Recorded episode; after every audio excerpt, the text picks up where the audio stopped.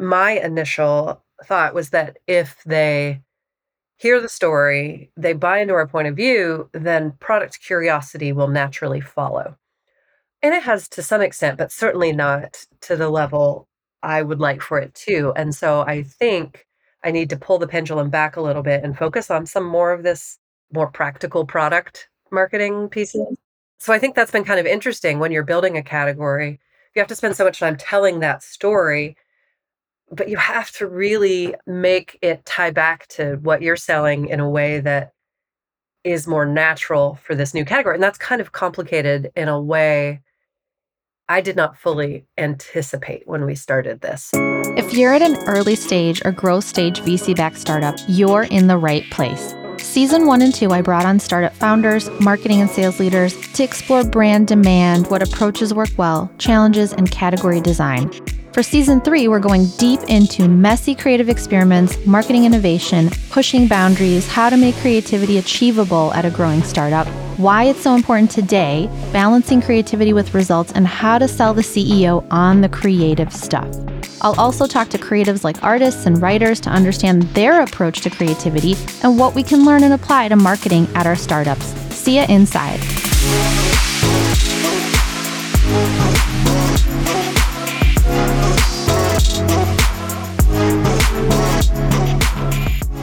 Hi, everyone. Thanks so much for tuning in to the Modern Startup Marketing Podcast.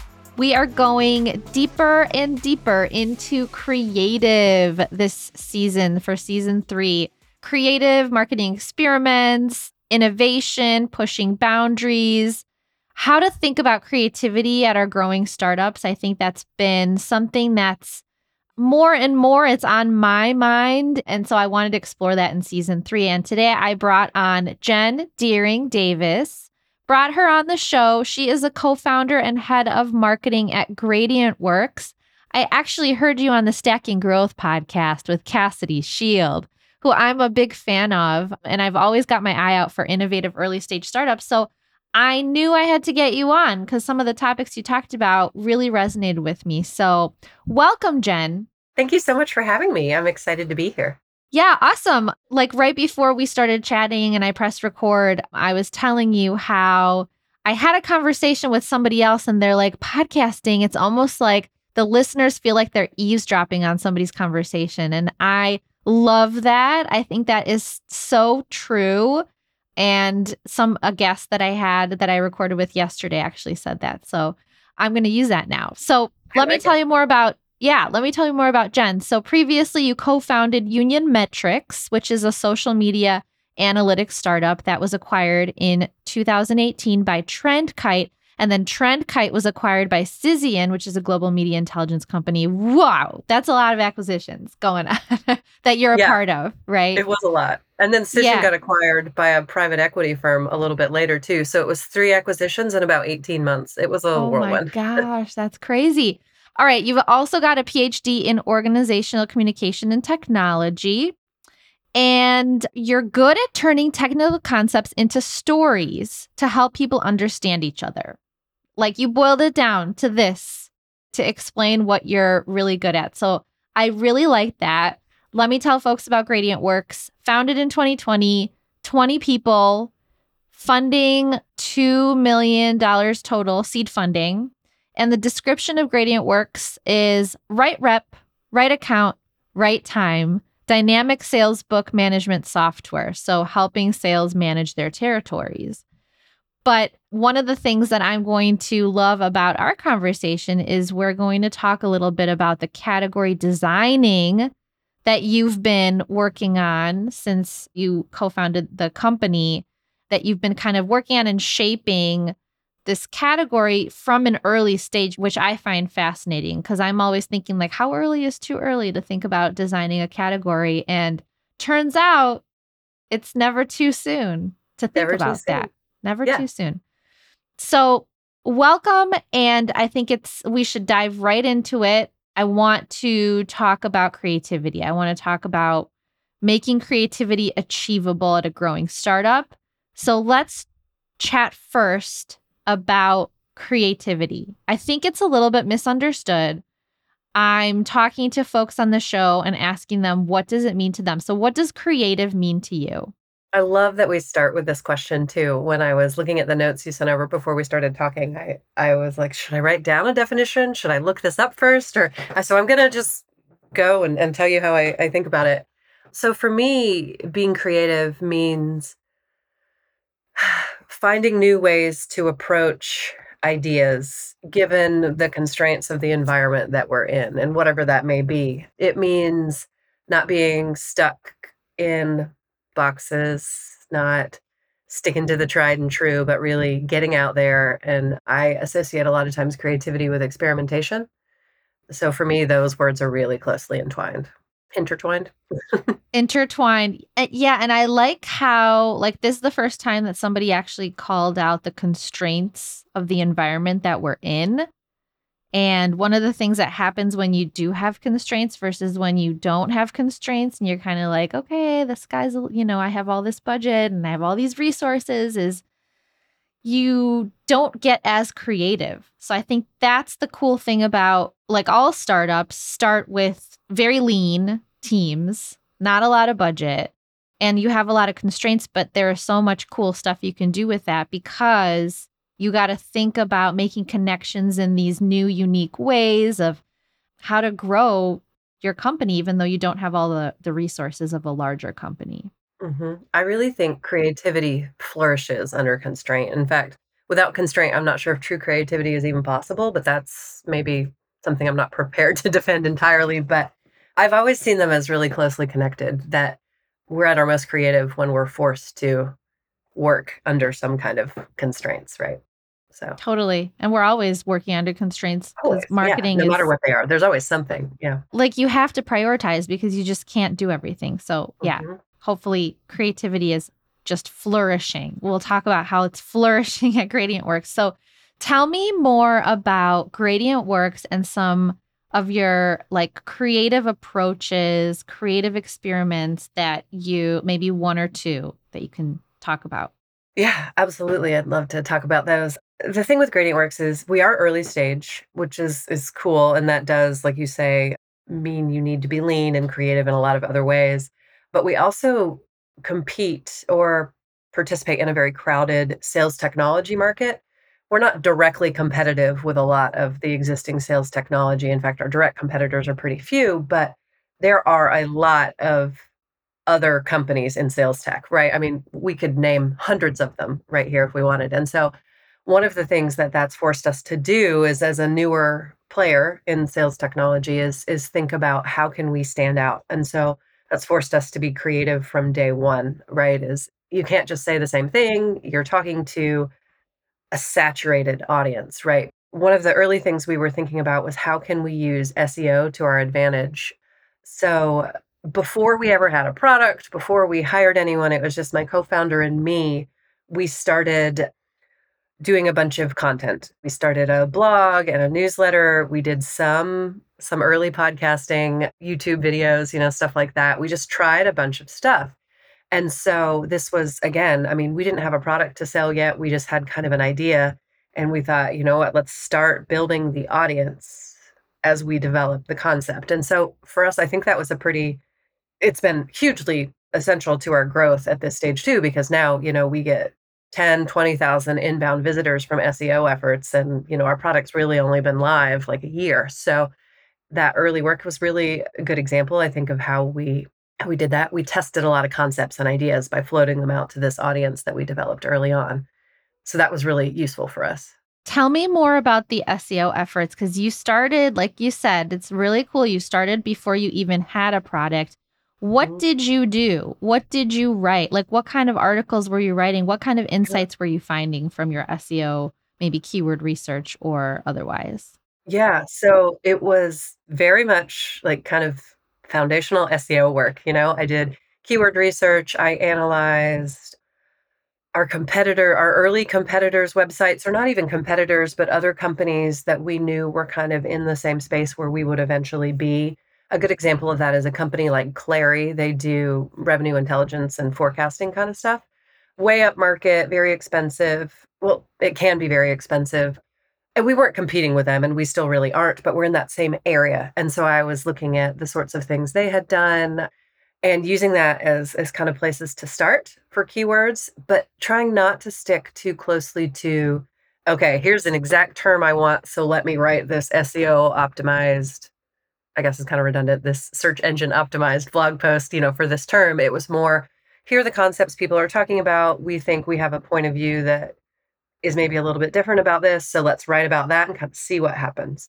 And so it was a lot of that, again, very experimental, which I think is part of the creative aspect of that was that we we saw, you know, a company like Clari, a company like Anaplan, Chili Piper, some of these others in adjacent spaces were talking about these concepts. And so how can we kind of use that and go from there? So, you know, we were in keyword tools like Moz and different Google Search Console and stuff, but most of it was just taking those concepts and then figuring out is there something that we want to say about it?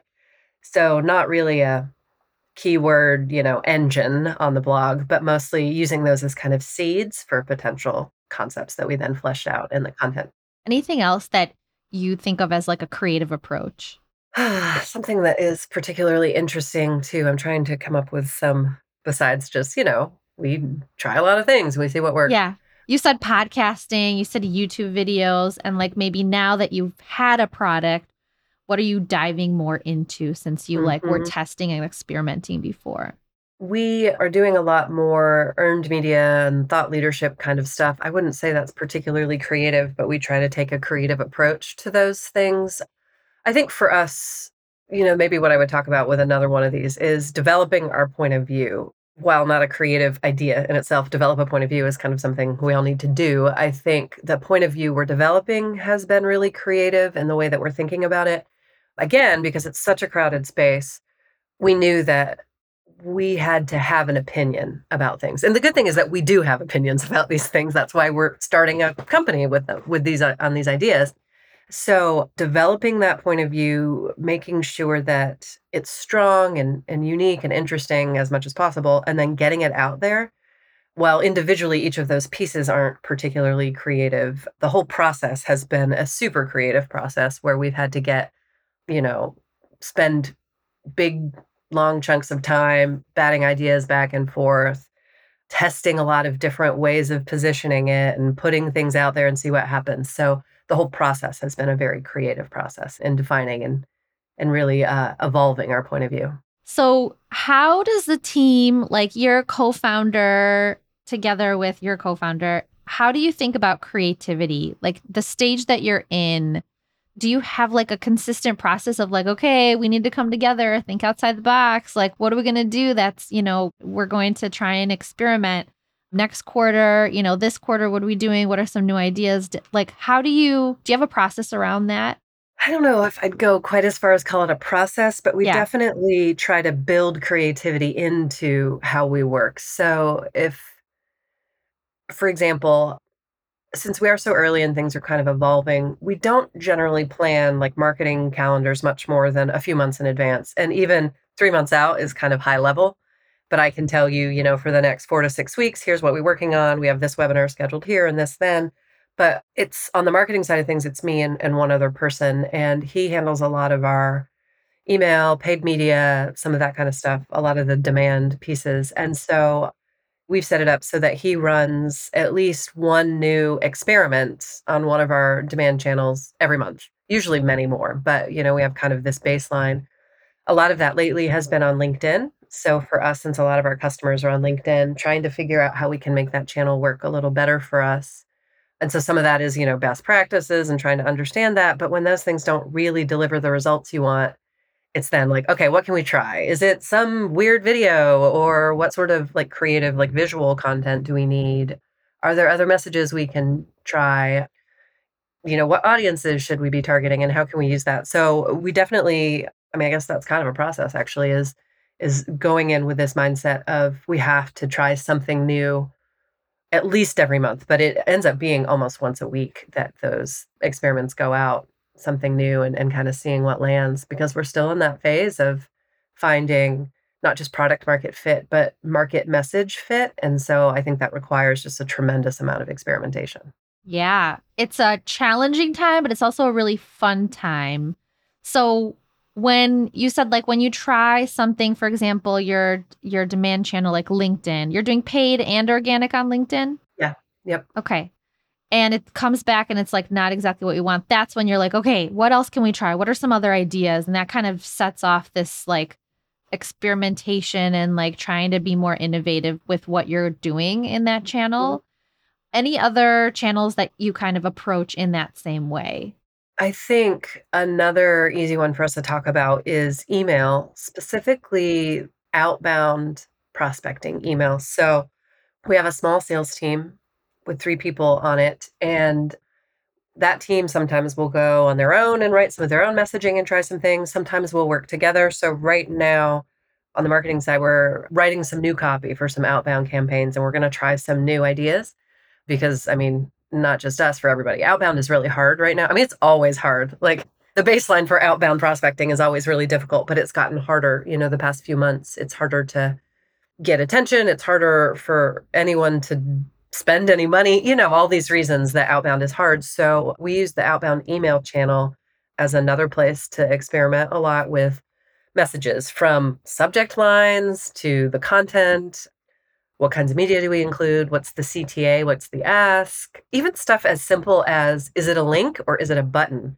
in the email? You know, like a text link or a button. Those two, that seems simple, but sometimes you get some interesting results from that. They're not always what you expect.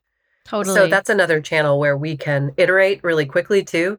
You can roll out new messages pretty regularly, especially if you segment them by audience or campaign, you know, something like that. So, yeah. Yeah talking more about you and like what you're good at. So, turning technical concepts into stories to help people understand each other. Like, how do you approach this? What's your advice to folks that are maybe working in more technical arena, but you still need to be human about it and connect to people so that and help people understand things, right, in a simple way? How do you approach this? How have you gotten better at this over time? Yeah, I love the way you even phrase that question because you you have to connect with people, and I think that's kind of the crux of it right there. Over time, I have gotten a lot better at storytelling in a couple ways, and I think these are important things to think about is number 1 knowing your audience, and we always say that. I mean, I used to many, many moons ago, I taught when I was working my PhD, I taught public speaking at the University of Texas. That was like part of my grad teaching assistant job. And in public speaking, one of the first things you teach the speakers how to do is to analyze their audience, right? So that you know who you're speaking to and how you can better connect with them. And you always think about that with public speaking because you want to physically almost connect with the people in the room. But it's so important for the work that we do to do that same kind of analysis. And so I think understanding your audience and knowing that sometimes you are not your own audience. And so that can be hard for us to separate, especially when you're selling to someone who maybe is in a similar field to you. Like for me, you know, my background is in marketing and communications, and I'm selling to sales leadership and revenue operations. Those are close, but they're not the same. And so I have to remind myself that I'm not selling to me, I'm selling to someone. And so the best way to do that is to talk to them, right? So we do tons of customer and prospect calls, of course. My co founder, our CEO, talks to people in the industry all the time. And so, one of the things I do a lot of is listening to all of our like Zoom library, you know, for all these different calls that we have to understand how our customers talk about their challenges and what they're doing. So, kind of an obsessive focus on the audience is, is part of it. And then knowing that you are not your audience, those that's the audience piece. And then the other part is just practice I think about how many words, for example, I've written in my life. It's probably in the millions. Part of that is like the dissertation, right? There's a lot of words just right there in that one thing. That's true. But um, you know, every day I write. It's a blog post, it's emails, it's comments on a Reddit thread, like whatever it is, you know, I'm constantly writing and the more you do that, the better you get at it. So whatever your storytelling medium is, like podcasting, right? I bet you're much better at the hosting gig now than you were, you know, at the beginning of season 1 right? You get better at this by practicing your craft. And so that's just part of what I do. And of course, I read a lot, which is, I think, another component of sort of understanding my audience, but also understanding how to write better is by reading people who are already good writers. So for me, storytelling comes down to some of those pieces is, is understanding who I'm talking to, making sure that I have sort of the technical skills to deliver that message. And then the point of view stuff that we've already talked about, like what story am I trying to tell? What is unique or interesting or compelling about that story? And how can I kind of highlight that? And then bringing all of those pieces together. Yeah. One of the things that I find when I work with early stage startups is there's always this like focus on the product, focus on our company, focus on the features, focus on, and there's never enough focus on the challenges and the problems. And like, I wish 75% of meetings focused on the challenge and the problems and how they talk about it and words they're using versus mm-hmm. versus most meetings we're talking about the product and what we're building. And it's like the features and the product and like they're going to be able to use this and it's they're going to be so happy and it's going to be amazing but like we need to stop having the meetings focus on that i think and spend more time which to some might be like that's a waste. We get it. We understand. But when you listen when you practice listening to people talking about challenges and do it over and over you just get so much better at than talking about that problem, which you should be doing more of, anyways, right? In your podcasts and in your emails and on social media and like everywhere. To have more of that focus there. So, just kind of like an aside that you mm-hmm. made me think of that. Absolutely. And it's interesting because when we started this company, my background is in marketing and communications. Like I said, I have done another startup before, so I have quite a bit of operational experience kind of across the board, but that's where my expertise is. My co founders started as a software developer and then moved into CEO. And after that set of acquisitions that landed us in executive roles at Cision, he was head of revenue operations. So our expertise is definitely kind of diverse, but neither, well, most startups, I think, don't start with a founder with a marketing background. And so that has been kind of interesting for us to realize is, is sort of a superpower of ours at the moment because most startups have maybe a technical co-founder and then a business guy. And they're often guys, so I use that word deliberately, or someone with subject matter expertise and then the head of engineering, something like this.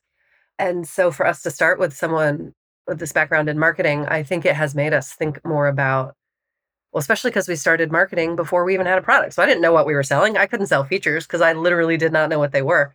So to the point where we're almost, it is almost backwards, right? We talk a lot more about the category and the problem than we do the product. Maybe to our detriment, actually, which we could talk about too.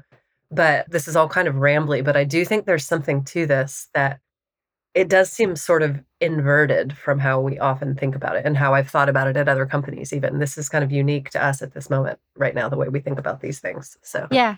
Yeah, and you can only do that since you're co-founder, right? And you're like, okay, we're building it. I know we're building it. What am I going to spend my time on right now? And I think that's mm-hmm. how you cuz listening to the episode with Cassidy, that's sort of what you were doing. You're like, okay, I can write blog articles. Great. We can talk about what's happening in the space. We can talk about challenges and the category. Mm-hmm. So you just said to our detriment. Can you talk about that more? Yeah. Like because I think this is kind of interesting and this is something that's come up some recently. So yesterday I was I did a call with a former colleague who now works at a new startup and they're thinking about category creation. So I sat down with their marketing team and, and their leadership to talk through how we thought about it to start. And in that call, one of the questions they asked me was, So what mistakes have you made and how can we avoid those? And I was like, that is a great question. And I wish I had better answers. But as we talked through it, I realized there's been a whole bunch of them. so one of those is this this exact thing that we launched kind of this new version of the product, big, splashy, you know, launch last September.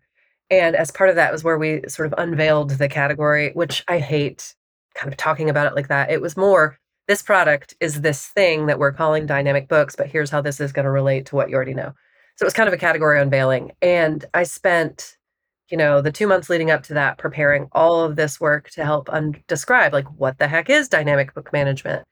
Why is this important? What challenges is it addressing? Stuff like that.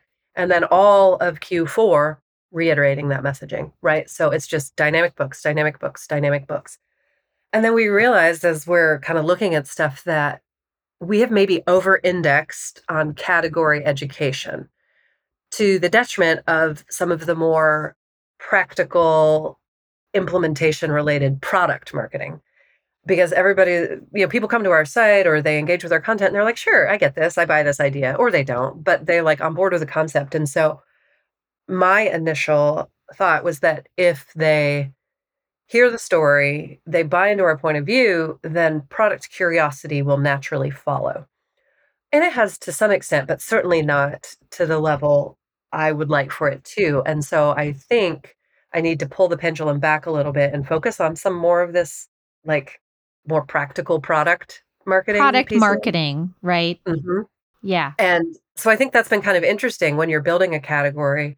You have to spend so much time telling that story, but you have to really make it tie back to what you're selling in a way that is more natural for this new category. And that's kind of complicated in a way I did not fully anticipate when we started this. So I'm going to be spending the next quarter thinking this, you know, this quarter, current quarter, thinking about how do we tie those things to these more practical, like, okay, so here are the features and here's how they're going to work, right? Helping people understand how then the product can deliver on this category point of view that we've been selling and talking about. So it's been very interesting. But yeah, I think we swung a little too far in the category and a little too far away from the product there for a little bit. Hey, it's Anna, the host of Modern Startup Marketing, the show that you're listening to. I'm also the founder of Furmanov Marketing Consulting. People call me the Marie Kondo of startup marketing because I help early stage startups clean up their marketing mess with the right strategy and execute with laser focus. So, whenever you're ready, there are three ways I can help. One, as a fractional startup CMO, I've had over 25 happy clients and mentees. Two, you can sign up to get my monthly newsletter where I'm sharing playbooks and insights and maybe cracking some jokes. And three, you can sponsor this top 10% podcast and get startup founders, marketers, and VCs hearing about your brand. And now back to this episode. I guess balance is key for everything, right? Mhm. Especially when you're early stage and you've, again, you've got to prioritize. You can't do everything. Right. So the messaging you put out there needs to be like a balance, it sounds like. did. And okay. And it's, you know, it's hard when you're early stage because you don't know, you don't have benchmarks that are really reliable for things like how many inbounds should we be getting? What's our conversion rate from, you know, an inbound to a sales accepted opportunity? You just kind of guess at what you think they should be, but you're not there yet. You're too early. You don't have these reliable pipelines. And so it can take a little time to see where maybe you've got to move from one thing to another thing or try out a new idea. This is all part of that creative experimentation we talked about too, right? Like this is what you do.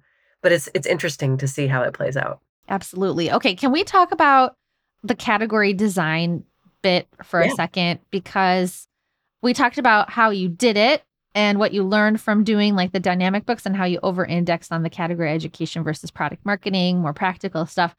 But like you're a seed stage startup, you've been working on designing your category from the very beginning. Why did you decide that you needed to do this? How did you mm. decide? And where did you begin? I love how this question gets at the root of like, how do you do this? Because I think this is important. So, we did not set out to design or create a new category at all. In fact, early on, we thought we were probably competing in one of these categories that already exists. And sales tech is one of those areas that's still kind of evolving too. You know, you have some well established categories like let's say sales engagement software like outreach Salesloft you know the tools that salespeople use to interact with prospects. And that's a pretty established category and we get it but a lot of the stuff on the intelligence and automation side is still sort of evolving. And so we were like it's probably somewhere in the sales acceleration space or revops intelligence or something. And so we didn't really worry about what category it was much, especially because uh, our initial solution was pretty clearly lead routing and that exists and we could work with that. But as we started to kind of build out the product some more and do a lot of customer development, we started to see that it's it's more than lead routing, of course, but it isn't quite one of these other categories. And so we used a couple of different tools to help us sort of figure out what it was and where it fit. And so the first of those is the blue ocean strategy. Have you ever heard of this? Yes. Where you're really understanding kind of a competitive landscape where, you know, the different elements or characteristics of different products and kind of where you fit and and kind of finding your space. And so as we did that, we identified these characteristics that we either wanted or already had that would be different from some existing things. And then started to really flesh that out and understand okay, actually, we think this is a little bit of white space here. It's not a huge area yet, but that's kind of what you want. It's like this little space in between these existing categories that you can kind of get your way in there. And then as you grow, if you're successful, you can kind of expand that. And then you start to own this space that gets bigger and bigger. And so Blue Ocean helped us kind of think through some of those early criteria or characteristics. And then, of course, we use the Play Bigger book as the category design kind of framework. Of course. Yes. And that is good both for investors because they love to see those things, right? They like to know you have an established framework that is a book they've all read and they all know. But it also works for us just practically because it's pretty useful in terms of helping you kind of think through especially in the the conceptualization phase of what is your point of view because they talk a lot about point of view and how it fits. And so those were two of the tools that we used to get started and it was a lot of back and forth. It was a lot of iteration. It was, you know, the leadership team going to an offsite for 2 days and really talking through like what do we know? What do we want? Whiteboarding and you know brainstorming till we kind of got it to where it was I wanted to just point that out that this takes time. You just Mhm. mentioned leadership offsite, two days, talking it out. What do we know? What do we want? Like there's time commitment that goes into this. yeah you can't just do this and overnight. you can't It just do it and like, let's have a Mhm. meeting for an hour and then do it. No, it's like a Create a series of steps. Yeah, Mhm. yeah. So just wanted to call that out that it's like yeah it's there's a lot of back and You're forth. absolutely right Yeah. And that leadership is those are the people that definitely need to make the decisions on Yes. this. It's like this is one of those things where you can't just like invite the whole team and everybody talks it out because then it'll never work and it'll Yeah. never come to a finale. even when you're small like we are Yeah. yeah but you know we had our head of product who spends a ton of time with customers understanding how they use it and what else they need we had our head of sales who talks to prospects all the time you know we had our head of customer success who deals with customers trying to make this work and so it's like all of those pieces need to come together with marketing and your ceo to make sure that all those different voices are represented and heard and are part of the conversation that also helps with buy-in and stuff down the road too, you know, having those areas involved.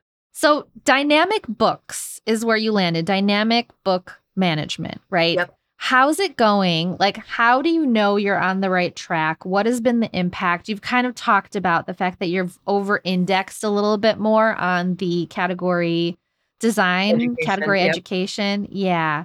But how's it going overall? Yeah. I mean, it's going great. So you asked, how do you know how it's going? Th- or some version of that. And I think that's a great question because you want to, you can't just trust that you're like, this is a cool idea. Everybody's going to love it, right? You need some validation that the people are responding. And so we look at stuff like, I mean, engagement with our content on social, inbound downloads of content, stuff like that, because we do a lot of gated content. Maybe that makes me old school, but I still like it for now because that tells me 30 people download this thing, but only two people download this thing, that this thing is either in better channels so people can find it more easily or it's just a better concept and you can figure those things out. So looking at engagement with the the ideas that we have has been big. Putting these ideas into practice just in practical conversations. So talking to customers, demoing these ideas to prospects, stuff like that, and then getting a sense of their reaction. And it's pretty clear right away if something's resonating with an audience when you're talking to them one on one, right? Either they're dead in the eyes and like Yeah. yawning and not paying attention. It's all in the or, eyes, right? Yeah. or they're like, oh my gosh, this is exactly what we've been looking for. And so we get a lot more of those that this is exactly what we're looking for. And these concepts, you know, we didn't just make them up, right? They're based on things we've seen work in sales organizations over the years and conversations with experts and all this stuff. So it makes sense that that people will buy into the concept, but it's you need that validation and that you can't just be like, "Oh, my gut says this is right." Yeah. So, we look for stuff like that. let's talk about creativity. So, from your point of view, do you think that early stage startups are creative from like your folks that you see, you know, because you're pretty active on, Mhm. you know, networking with other founders, I'm sure co founders, and you're on social media? and you're on podcasts, right? So, how do you think startups are doing in general on the creative meter? Are startups experimenting enough? Are they pushing boundaries enough? Like, what are you seeing? I think if you had asked me this question a year ago, my answer would have been very different than it is now. I think we are in an interesting time for startups because things have gotten a lot harder. A year ago, everybody had way too much money. Like, way, like valuations were dumb, investors were throwing money. And so you didn't have to be as creative because you didn't have those constraints. It's not to say that they weren't, but that I think now, because the next round is probably further away than you originally thought, you have to be a lot more careful with your runway. Your valuation, you might have a hard time raising money the next round because you're, you know, overvalued now or or you're whatever it is. That I think startups have become and will continue to have to be a lot more creative in the next year to kind of get through this. And the ones who aren't won't make it, right? And just because you're creative doesn't mean you're going to make it either. But I think the companies that thrive and ride this wave will be the ones that that find creative ways to attract new customers, to find revenue in new places, to you know all the things that we need to do. So I think creativity is becoming much much more important right now than we just didn't need to be quite as creative a year ago because it was just a little easier. But I mean, this is wartime, right? That's the metaphor everybody's using, right? And you got to be creative. Is it? People are calling it this is wartime? Oh, yeah, for sure. Oh my gosh. Yeah.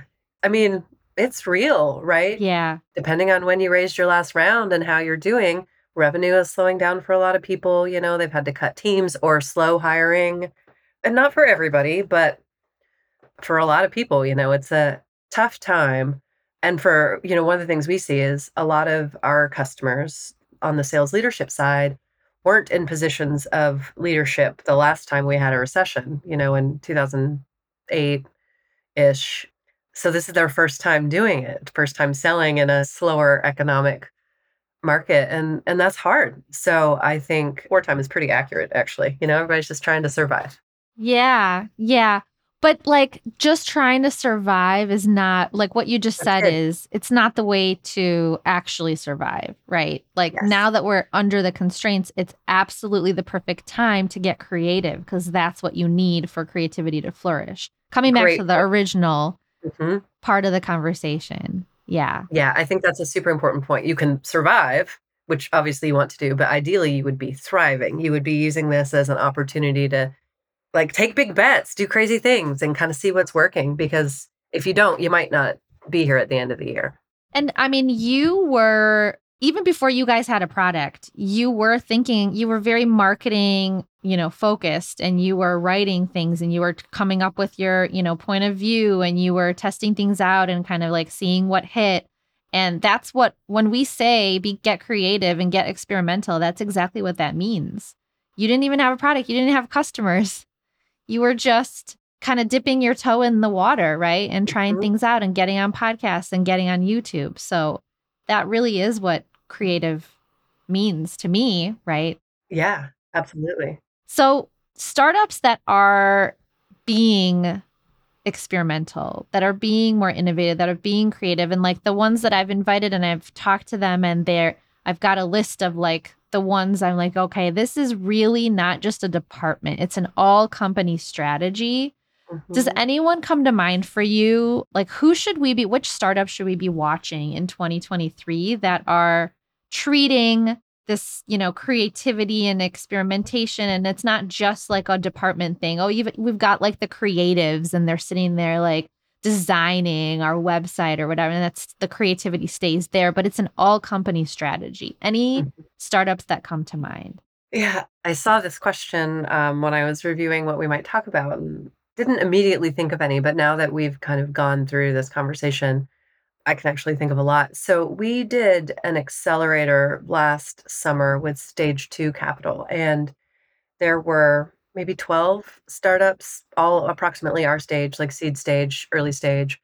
And it was a go-to-market accelerator, which was kind of neat because we got to really dive into a lot of sales and marketing strategy, which and hear from experts and work with coaches and all of this, which, you know, I've been in the field for a long time. I have more experience than some of the coaches we talked to, but I don't have their perspective. So it was a really cool opportunity to see what some other companies are trying and what they're doing and and who's got these new creative ideas. And so there were a bunch of companies in that cohort that were really trying new things, all really super early stage. And so I would say go look at the stage 2 list of accelerator companies and look at some of those. But then there's a couple more that we work with or kind of run in similar circles with in the sales tech space that I think have been doing really cool things or trying a lot of things. And one of those is QuotaPath, and they do sales commission kind of software. They're sort of a, a cousin company to us. We share some investors, but have been around a bit longer. I think they're at Series B. And we've seen them grow, though, from very small to this. And I love the way they think about marketing and customer acquisition. They started doing these one on one consultations with sales reps about their commission plans and just to get conversations, just to learn. And I thought that was a really cool, super unscalable, but really smart way when you were early stage.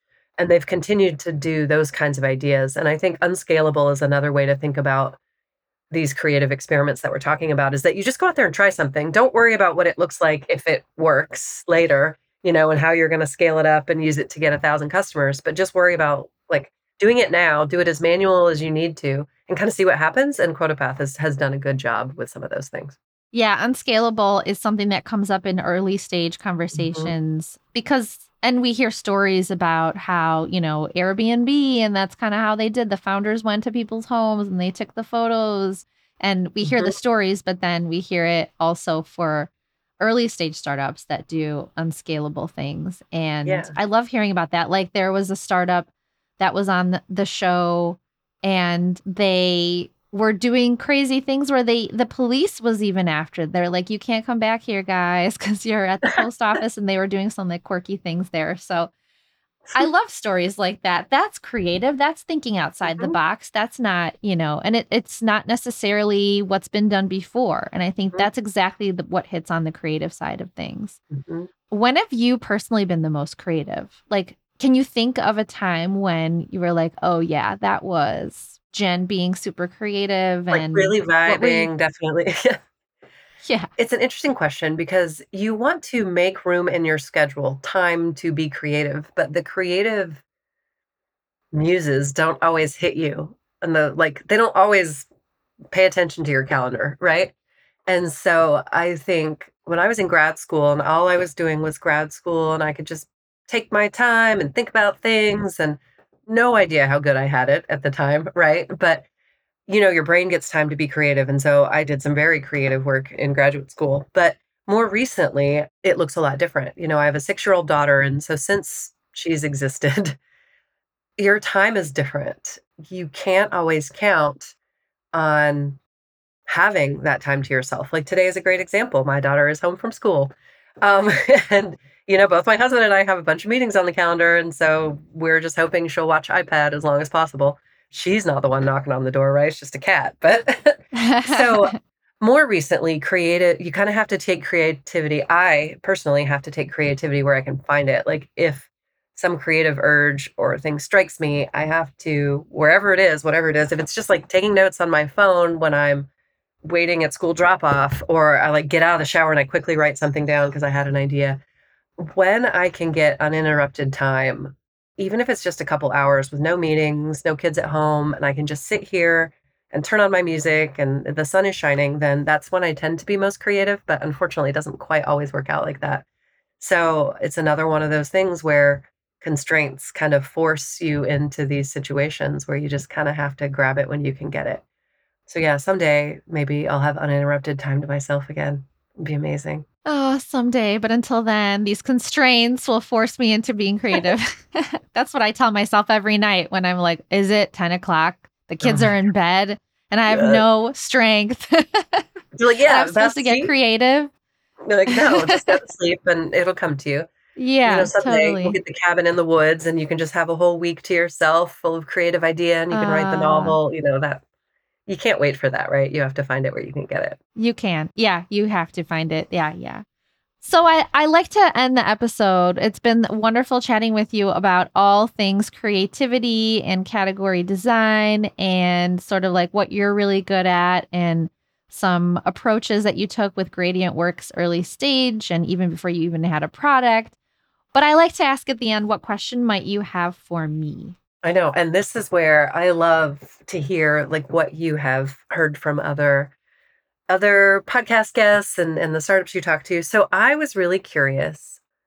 What's the best definition of creativity you've heard so far? And it couldn't even be your own, but how do you describe it? Like, where is it for you?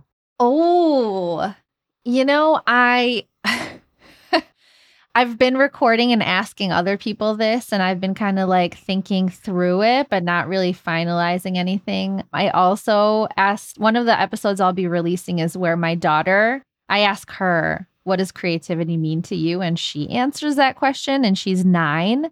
I did that actually when she was seven. I asked her, What is marketing? And she's like, It's hard work. that was really funny. So I asked her what creativity, which is much more down to earth, and she understands it, and then got her answer. But I haven't done it from my side, which I'm going to put together for that episode. But I think creativity is, it's like a feeling that you get. Like it's both a feeling and an output. So I think it's both. Like there is something attached to something when you make it creative. And there's also a difference between being creative for its own sake and being creative for business purposes. Mm-hmm. And I mm-hmm. think that's why I wanted to dig into this idea of creativity and how to tie it into business and tie creativity to results because that fascinates me.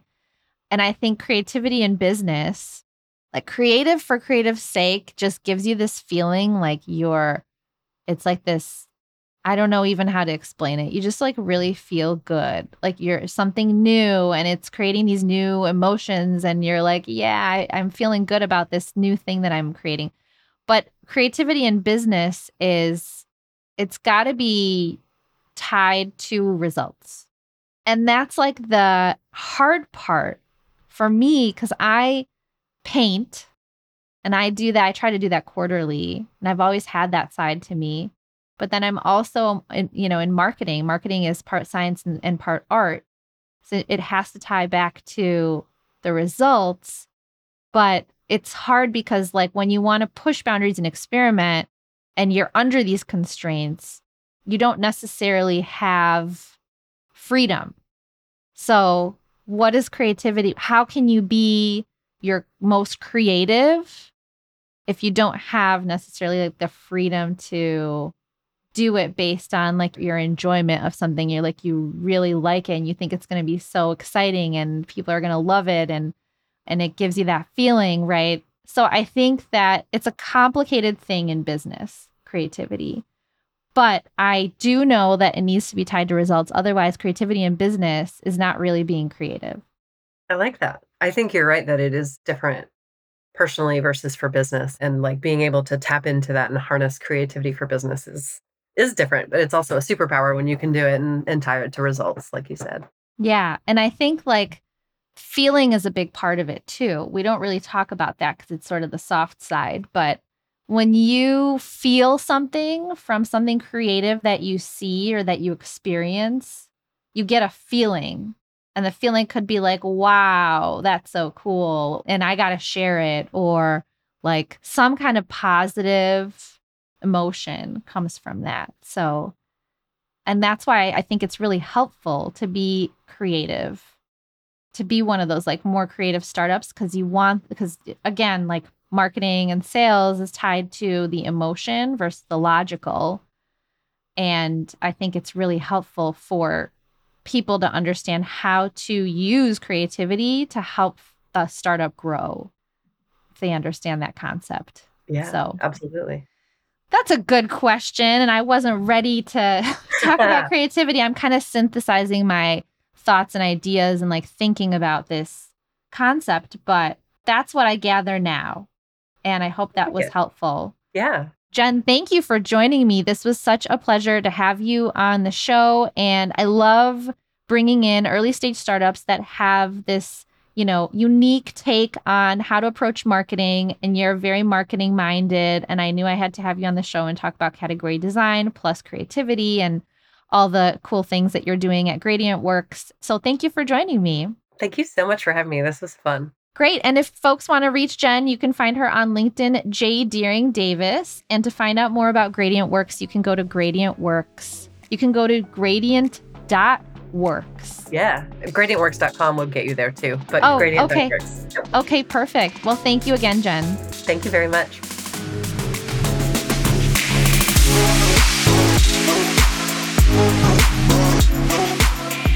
Thanks for listening to this episode of Modern Startup Marketing. New episodes are dropping weekly, so make sure you're following wherever you get your podcasts. You can find me on LinkedIn, search for Anna Furmanov, or go to my website, furmanovmarketing.com. Thanks for listening.